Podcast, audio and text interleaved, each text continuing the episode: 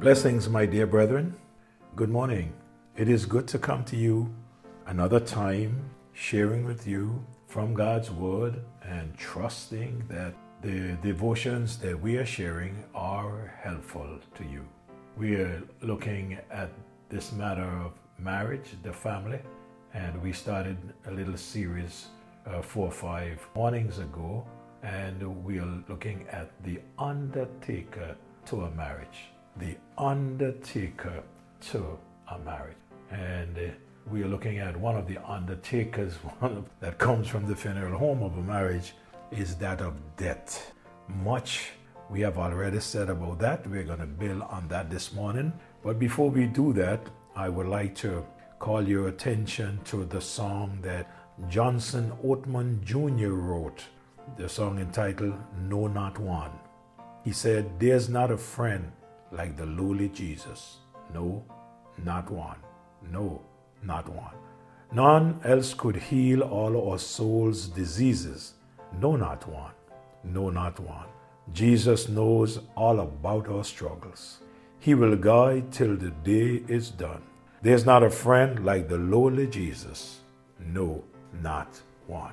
And you know, the struggles that we go through in life we may think that we are going through those struggles alone. No, He promised He will never leave us, He will never forsake us. Many of us, we wonder, why do I have to go through this? Why me? And uh, the truth of the matter is that most of what we go through in life, it is because of the decisions that we have made in life.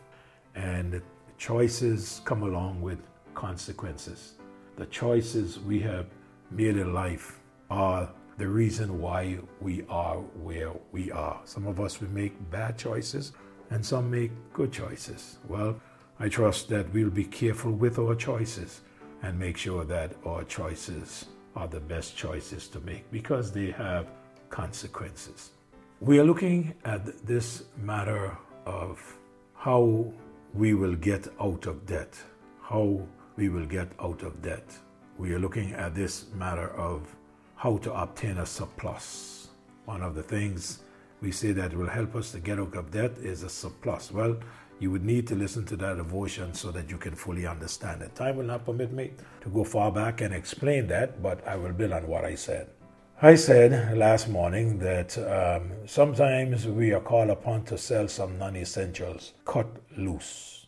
And I name a few essentials that we can cut loose of if we are trying to bill a surplus. Any extra cash that you will receive that is not tied to your salary, that's extra money.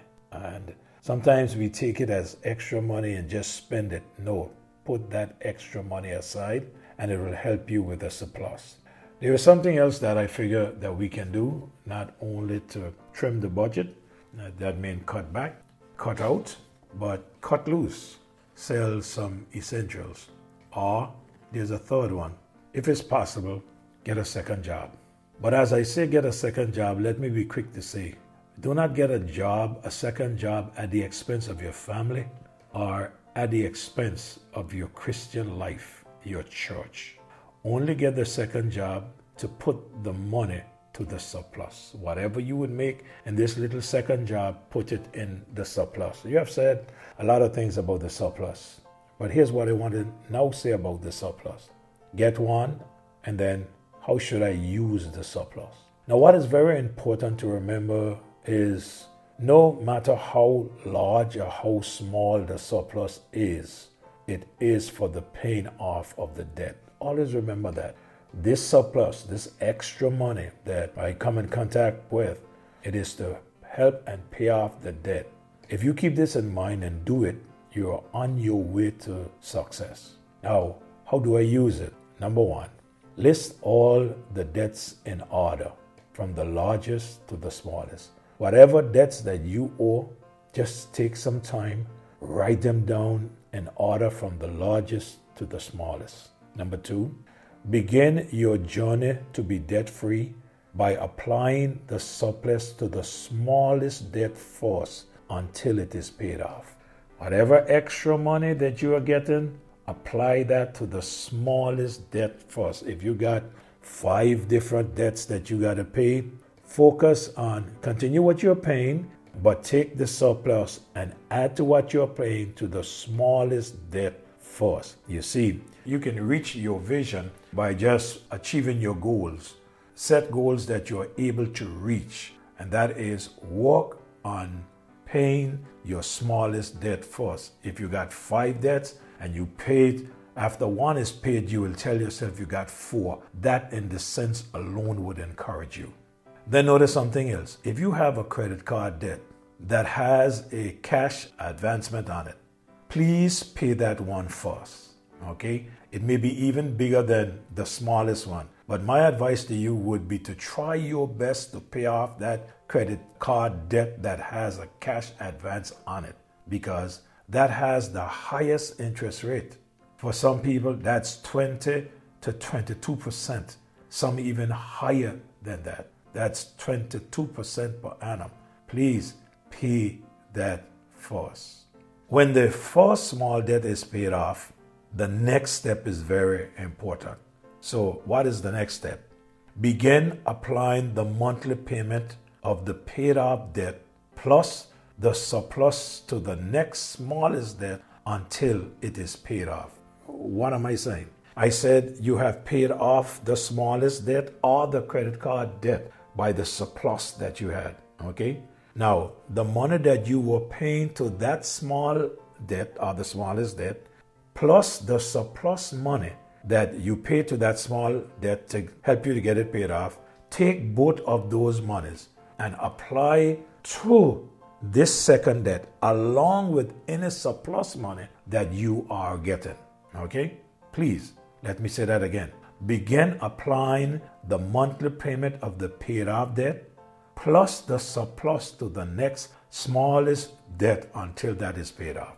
Now, when that is paid off, you got two debts paid off. Now you only got three debts.